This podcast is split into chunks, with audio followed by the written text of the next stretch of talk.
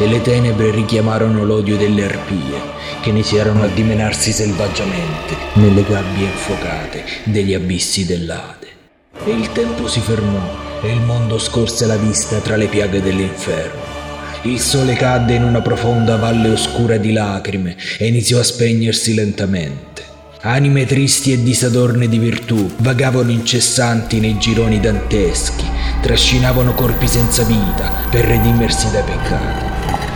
Donne accusate di lussuria scarnificavano la propria pelle in cambio di eterna libertà e urlavano e supplicavano ad ogni brandello di carne strappato dal viso che rendeva la loro bellezza sempre più un ricordo lontano. Uomini avari ridotti in schiavitù girovagavano tra le fogne dell'inferno, in quell'acqua putrida, dove tra i topi e le serpi di tanto in tanto emergeva il corpo senza vita di chi si era arreso allo strazio giravano in cerca di cibo che avrebbero potuto barattare solo in cambio di parte dei propri organi, fino a smembrarsi completamente.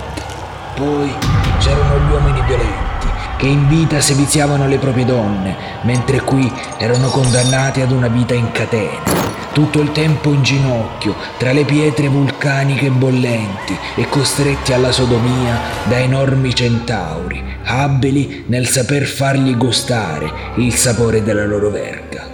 Salici piangenti tra le pendici di un enorme vulcano emanavano scintille infuocate all'estremità dei rami, mentre il loro busto veniva attraversato dallo scorrere della lava che fluiva dall'enorme bocca del vulcano.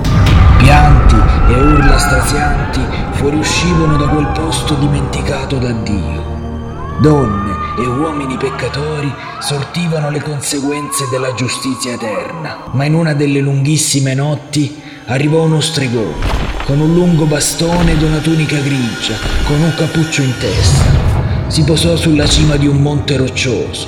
Dietro di lui una luna bianca, pallida, immensa, lo incorniciava come in un quadro su tela.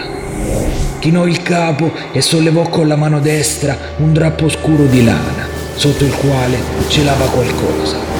Levò il drappo e una luce abbagliante emerse come per magia. Col capo chino e gli occhi abbassati teneva sollevata una lampada d'olio. Dentro racchiudeva una stella che sprigionava luce accecante. Era la stella di David, a sei punte, e con la forza immensa di quella luce trasformò ogni cosa, ridiede vita al sole e abbatté in un sol colpo le tenebre dell'inferno e liberò dalle gabbie ogni schiavo peccatore. Era la mezzanotte del 18 maggio e da quel momento la natura tornò a risplendere.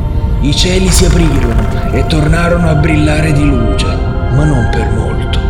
Le catene dell'inferno furono spezzate e si ritornò alla vita di prima dove l'uomo, da sempre peccatore, poté tornare a vagare libero, a distruggere le foreste, seviziare le donne, uccidere per denaro e deporre il suo seme malato per creare nuovi spregevoli eredi.